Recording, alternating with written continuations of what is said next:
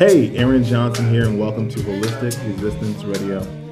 This is a place for me to really examine, unpack, appreciate the many individuals I've been honored to work with over the last five years specifically, but really over the last lifetime. I'm really curious about how we resist holistically. How do we resist with all of ourselves?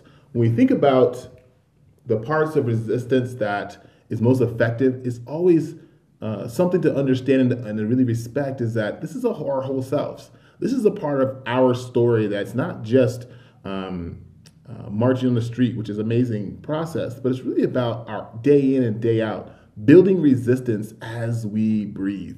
And that's what this podcast is about. We're going to seek out stories, interviews, and share personal experiences here at holisticresistance.com and really take the time to understand the power of you, the power of the individual, the one on one combat of ending racism one child at a time, one husband at a time, one wife at a time, one teacher at a time, one student at a time. And as this expands itself, we realize that holistic resistance is about taking our lives and living and breathing resistance.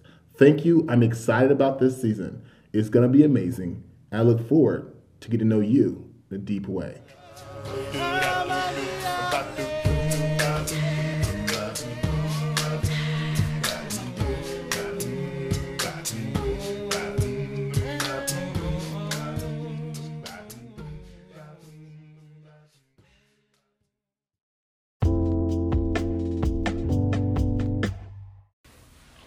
Welcome to Holistic Resistance Radio. This is Aaron Johnson.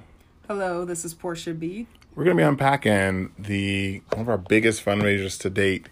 Um, we are doing a queer housing project. Portia, speak a little bit about this project, or give us a quick description of what we're working with here. Yeah. So what we are doing in this fundraiser is the POC Queer Housing Project, and what this project is centered around is having an opportunity to create a co-housing that is uh, centering POC, centering queer folks in Southern California. What we learned is that in Southern California, there is not an option of this type of living, and we want to implement that in Southern California. And we have several goals in that we want to be able to buy some acreage and um, have a house that we are able to purchase. And also on that land what we're desiring to do is build as many tiny homes and as many earth domes that we can as possible. Because earth domes are just amazing structures and they are earthquake resistant fire resistant which being in southern california is extremely important. And um, we also want to have the option of a tiny home because of the location in which we are located and recognizing that we do live in a hyper racist and hyper homophobic environment. And so, if these individuals need an option of leaving, they have safe, sustainable, uh, they have a safe, sustainable house that they can get in and move their tiny homes to be in a safe space. Another important aspect of the POC housing project that we are looking to create is an option of being able to have a rain capturing system, solar panels that can help sustain. And I'll go more into those initiatives and those needs that we desire for the project. But overall, just to be able to have uh, POC be able to sustain themselves right here on the property. Yeah, so it sounds like to me like one of our goals in holistic resistance is to create a model, right? So then people can take these models and, and maybe do them other places. One of the things that we noticed is we want to not only have a housing for intentional community to disrupt ways in which shelter as folks of color, um, but also the idea of teaching people how to earth build, teaching people, you know, how to get their hands into the earth. Yeah. We want, you know, access to food that's grown on site with rain capture. Um, and so that, that complexity of like, how do we have a living space that's an intentional community and also is healing medicine, healing for the body, exactly. healing for the mind, recovery spaces. Obviously, we can't help a ton of people, but we could help maybe nine people or ten or so, maybe five full time residents and some some places for some folks that want to come in and stay for a while. Um, speaking to the idea of like shelter, give me a little context of like just a little bit about what you've been through around shelter growing up and why this is a, such an important part of getting people started into the world of uh, living in community and having secure shelter. Yeah, you know, for me growing up and having a single parent that had anywhere from maybe two to three hours a day to be able to be with all seven of her children mm-hmm. and at the same time worried about keeping a roof over our head and rent constantly being a, a conversation i just really saw there were several pieces that stood out to me aaron and that was the importance of community mm-hmm. the more that i became older and i and i started to live in a community and I've been in a, in a community type setting of living is I've seen the power of what it looks like and being able to have that support to not have everything weighing on your shoulders in a lot of ways. And it, it was just very disrupting. You know for me I, I remember being young and, and questioning oh what would my living situation look like? Or you know I've I've dealt with homelessness several times in my lifetime me and my family has been without shelter. And so the you know just a piece of earth building alone became such a powerful uh, a powerful piece for me and learning that i could build my own shelter and that literally the earth around me could be the thing that houses me and mm-hmm. holds me in ways that the system couldn't. Yeah. Thank you for sharing that. I think um, there's a way in which holistic resistance realizes that natural building earth building is a center of our work. If we had the budget for it, we would just build Earth One, yeah. right, from scratch, from foundation to exactly. on a property and get permits and get a all that. But we also know that budget wise, that's asking a lot because the county is pretty strict right now mm-hmm. um, on building Earth domes. They Exactly. Uh, maybe uh, three years ago, there was an earth dome built in the Yucca Valley. It was permitted and they loved it. When the Joshua Tree was permitted and done, and then there's a Earth uh, Earth One, which we what we would want to build in Claremont. They built one, and then the county changed the law, right, to where those plans are now disqualified. Yeah. So now for us to build Earth One, we have to take the plans, buy the plans um, from Cal Earth, and then they're, they're dead plans at that point. They're not usable for the county. Take them up to Portland, exactly. have engineers look at it and rewrite um, uh, a new, a slightly uh, modifications to the plans to make them be green stamped of a secure structure, which is all just red, red tape. tape. it's not. None of this is necessary. Yeah. And then we have to come back down to the county and say, can we build Earth One? Now, yeah. I would rather do that, right?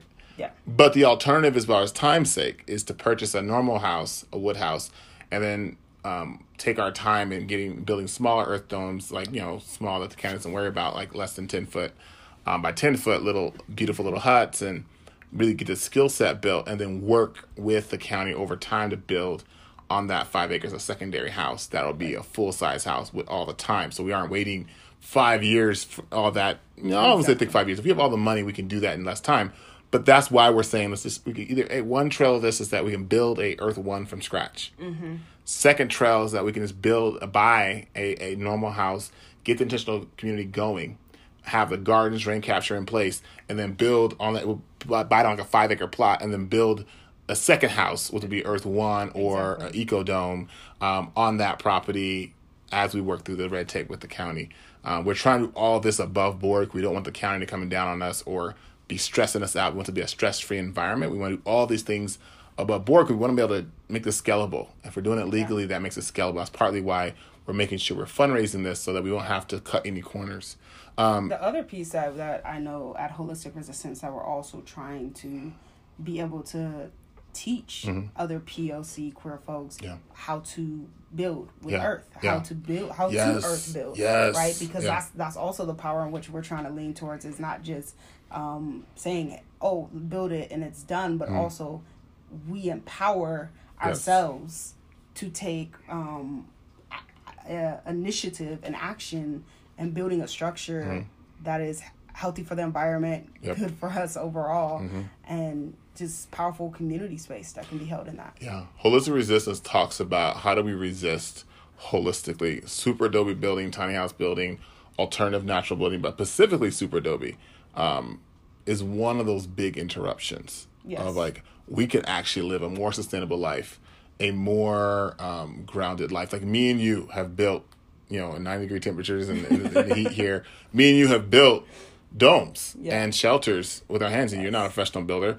I'm not a professional builder. Yep. And we have built these. Yep. We have learned. We've got, we, this is past, we can teach this, the basic parts of this in a week. Exactly. And that to me is really important to think about and hold as we're talking about holistic resistance. And you know, I, I think another thing would be great to talk a little bit about this, Aaron, because not everyone is familiar with earth domes and earth building and things like that. Could you just share with with everyone on the podcast just a little bit about like the basics of earth building? Of course, there's like a little like some measurements and things like that that need to be compassing that needs to happen. But for the most part, for someone who's like, I don't know if I can support with earth building. Mm. I've never done it before. Yeah. Can you break down the simplicity of what that, that's huge? Like? And I, I'll share that because one of the things we need in our support is when we start building these structures we want to invite people from all of the United States to come camp out on our property once we get it purchased and help us build, help us plaster, and all that is going to be needed.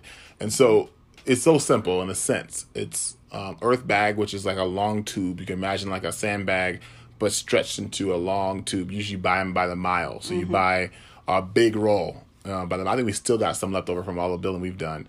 A mile, and usually it can be anywhere from 12 inches to 18 inches uh, thick the bag, the sandbag. And so what we do is we we build like a beehive, kind of like a little coil on top of a coil. We put um, we put uh, uh, uh, barbed wire in between each uh, course. We call it every time you lay a, a course of bag, it's called one course. Mm-hmm. Then we do some barbed wire. Um, sometimes we hammer rebar through every three feet, um, but that just depends on how you feel about the build. Most likely, we, the, barbed wire is the most important piece.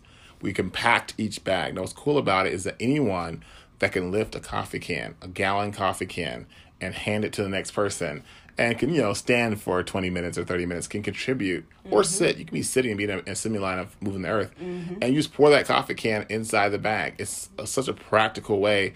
And, and then one person's holding the bag and they lay that bag. Not laying that bag is takes a little technique. And then one person runs a compass mm-hmm. to make sure that the wall is consistently going up at the right um, progression and not um, uh, off too off because if it's too off, it could fall. Right. Um, so the compassing takes a little bit of a skill set, but literally, um, I think most people that do compassing for a couple of hours get it. They go, oh, this is how compassing works. Mm-hmm. Um, there are more complicated ways to compass, but the basic part of the compassing that I learned is simple. Um, and we have one constant, it's a little chain that keeps you kind of accurate of of the of the arch and then one that keeps you kind of progressing in closer and closer. So one's a moving compass and one's a straight compass. And spun over podcast is impossible probably, but the idea is that that helps you regulate your circle, make sure your circle yeah. is consistent going up. Yeah. Outside of that, everyone could jump in there and pound. People could jump in there and blaster. People could jump in there and shovel. Um, this is a hands-on, quiet singing. We, we've sang, we've jammed while we built. You know, and that's actually what's beautiful about Earth Building. It's not a loud experience um, most most of the time it's just chill. You know, we get to sit there and talk and process and sing and be in community yes. as we make the yes. building go up. Yeah, th- thank you so much for sharing that, Aaron. I, I think that that just really breaks it down and helps simplify this conversation of what does earth building look like, what does it mean, what does it consist of, and you know, I just want to share a little bit from myself. When I started building, when I very first started earth building, there was an experience for me that I saw the power of being able to be close to the earth and at the same time building a structure that would then be sheltering my loved one. There's a story that you often tell that just always warms my heart when you talk about is that you say like when you walk, you were you were you and um, your wife Camelia were laying down in the bed and you looked up and you're like, oh look, there's my loved one's hands, you know. And you talk about how like there's this piece where you can you can see and you can you can feel the love of, of and the energy of everyone who put their hands on mm. that structure and I, and you know I have a similar desire in the POC co-housing project as we build earth domes and things of that sort is that I could I could look and say oh that was when we were singing that song oh that's when we were we were um holding space for that grief space or we're doing work on this project in a way that we could come together as community and, and a huge way that um, you know, and and not like anti wood building, but you know, there's louder um, tools that needs to be used. But with earth building, it could be songs singing, it could be um, processing, and I, I just really appreciate that. So I appreciate you bringing that up. Yeah, I you know the one that's important about earth building it's a handmade house. You know, I, I love wood. Wood is beautiful, but what I find is how we historically build houses in America is very wasteful um, the if you think about how wood's processed, buying it, it's just it's not a sustainable process. Mm-hmm. And living in the Mojave Desert where the soil is really ideal for super adobe building, I am shocked that the county is. I'm not shocked. the county is so slow at inviting us into it because I go into most houses, it's chemical, mm-hmm. it's it's paint and it's mm-hmm. plastic and it's all kind of chemicals mm-hmm. that make up a house. What is involved? You can build a clean house, but the way they're traditionally built, houses aren't built to really feed the soul. Yeah. Super Adobe, I've lived in a dome for five years Yeah. and reluctantly moved. Um, not because I wanted to, because I didn't want the, the county tracking me while I was living there. And so I realized that because the county was now tracking us, that I wanted to move out so I could either alter the building or what I needed to do without worrying about displacing myself. And so for me, I'm now living in a woods tiny house and it's beautiful. I love it. But when you think of a structure, I learned living in Earth Dome that it, it, it makes a difference when you have a building that breathes, right? So when I lived in the Earth Dome, what we figured out, we have a 13 foot tall by, or 13 foot wide, 15 feet tall Earth Dome. That Earth Dome, in the morning, you can open the windows. It's the coolest time of the day here in the desert. It takes about 20, 30 minutes. Hmm. It cools off inside from all the you know sleeping and energy you might have. And you close the windows. If you have little covers, cover the windows. If you have a wood door, we had a metal door. It still worked with the metal door. Mm-hmm. And you close it. You know, doors already closed. Windows open. Cools off. You close it.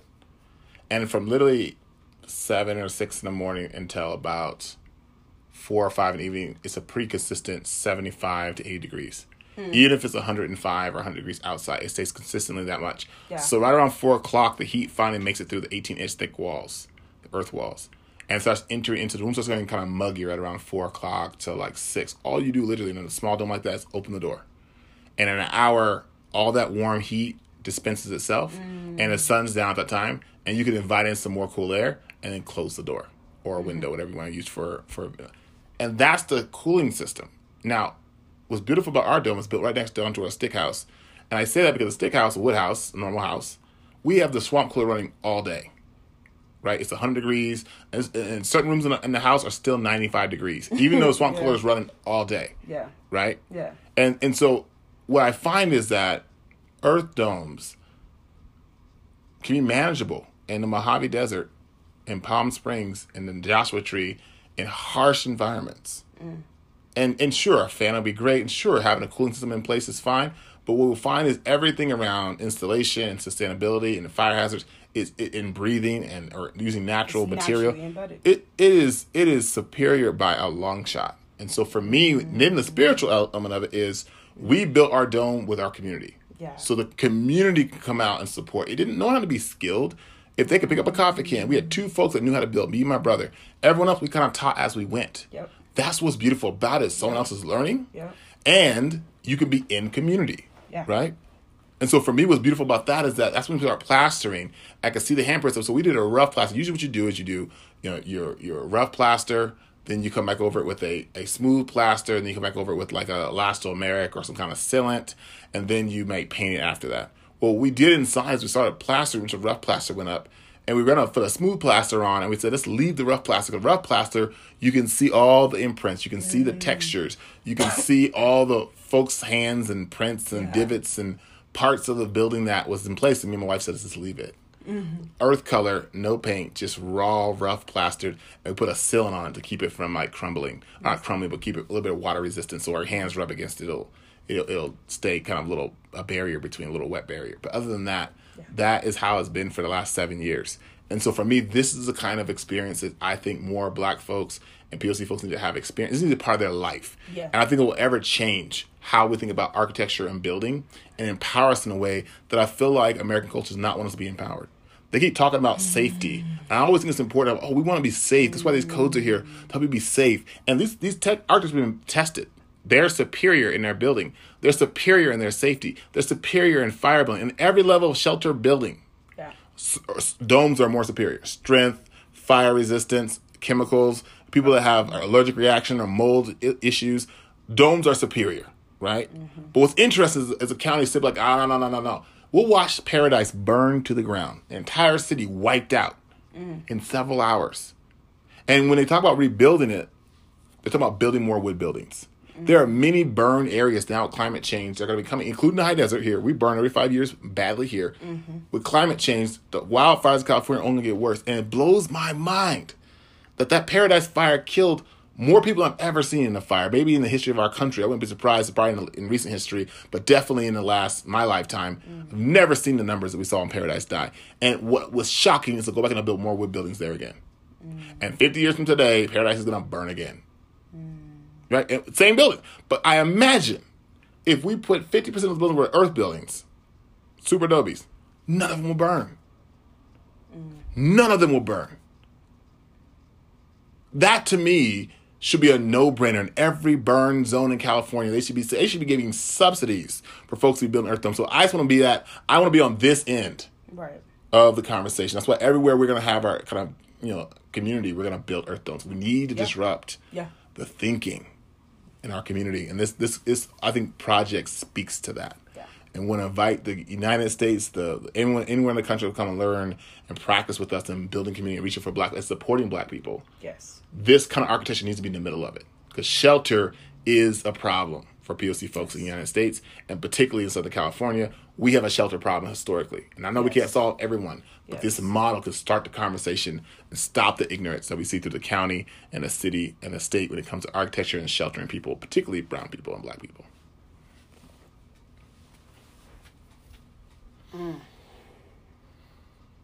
Yeah. Thank you so much for sharing all that. So, for all y'all that have been hanging out with us for the last, uh, let's see, uh, 20 minutes or so, I want to just let you all know that this is a this is a passion for us. We're not going to stop um, building. We're not going to stop um, thinking about shelter and taking on the complexity around shelter.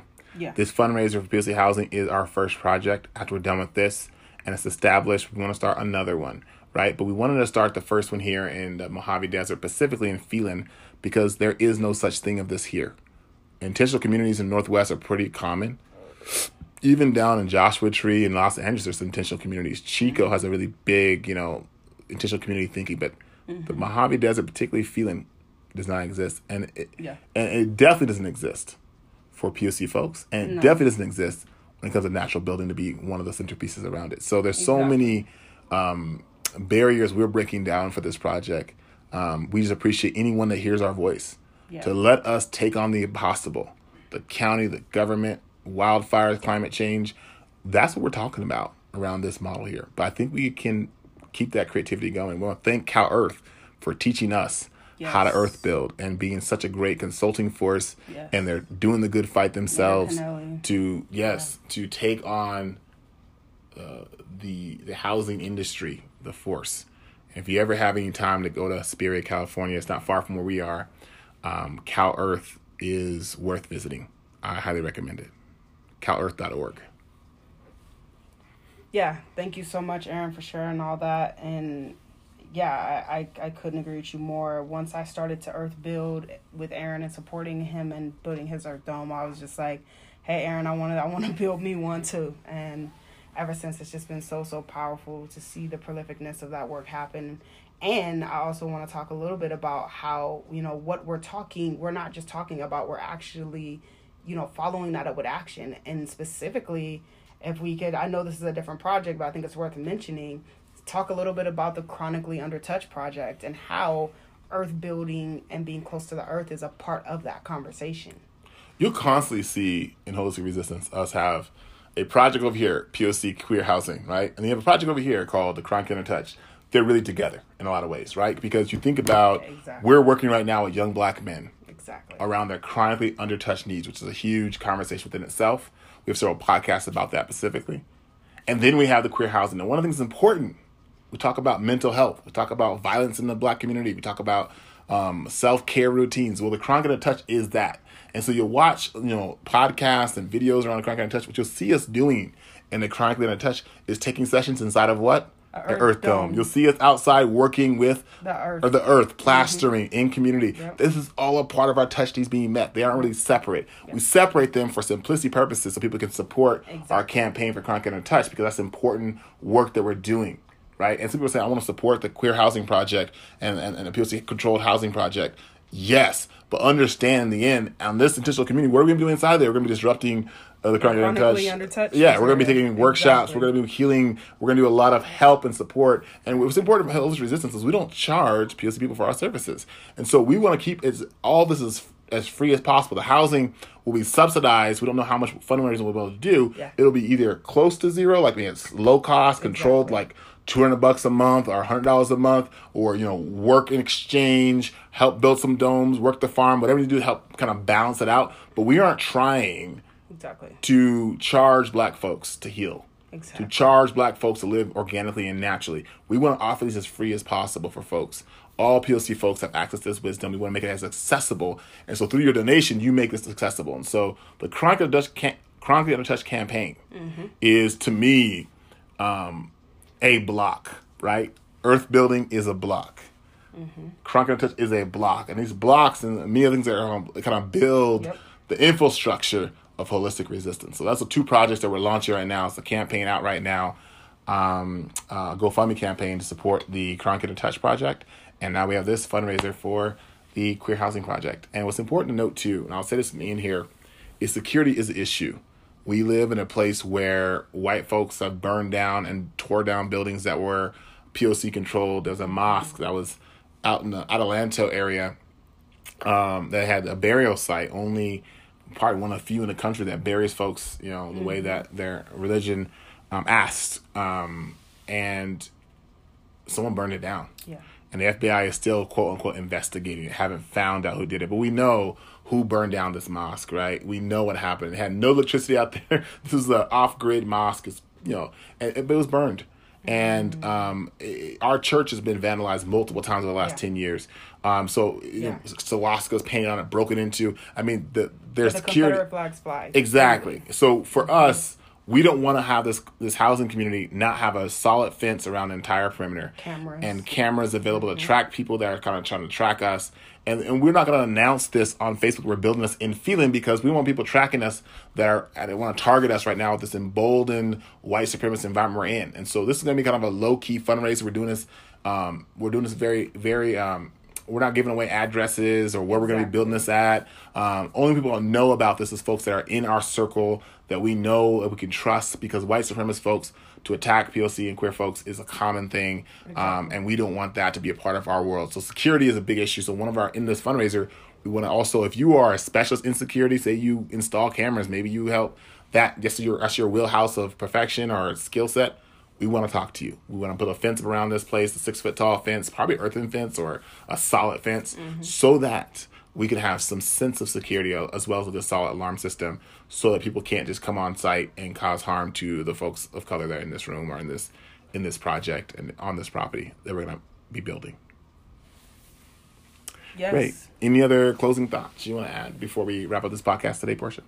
Yeah. So um, basically, the fundraiser will be September 21st. Mm-hmm. And I just want to go over a, a brief list of things, of ways that um, people can help and support the POC Housing Initiative that doesn't Great. just require them to be here in person. Some Yeah. folks aren't able to give money, some people aren't able to be here in person. And so here are some remotely ways you can support as well. Um, so some of those include assisting us in trying to find land, having options of land.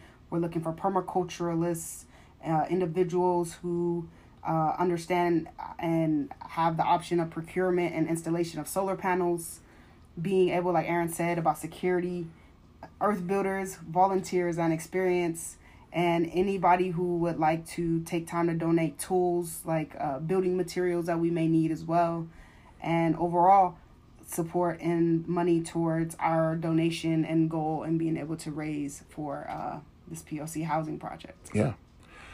All right. Um, I don't know who you are, but whoever's listening to this podcast, we thank you for that. We are doing our good work here and staying creative and taking on the impossible.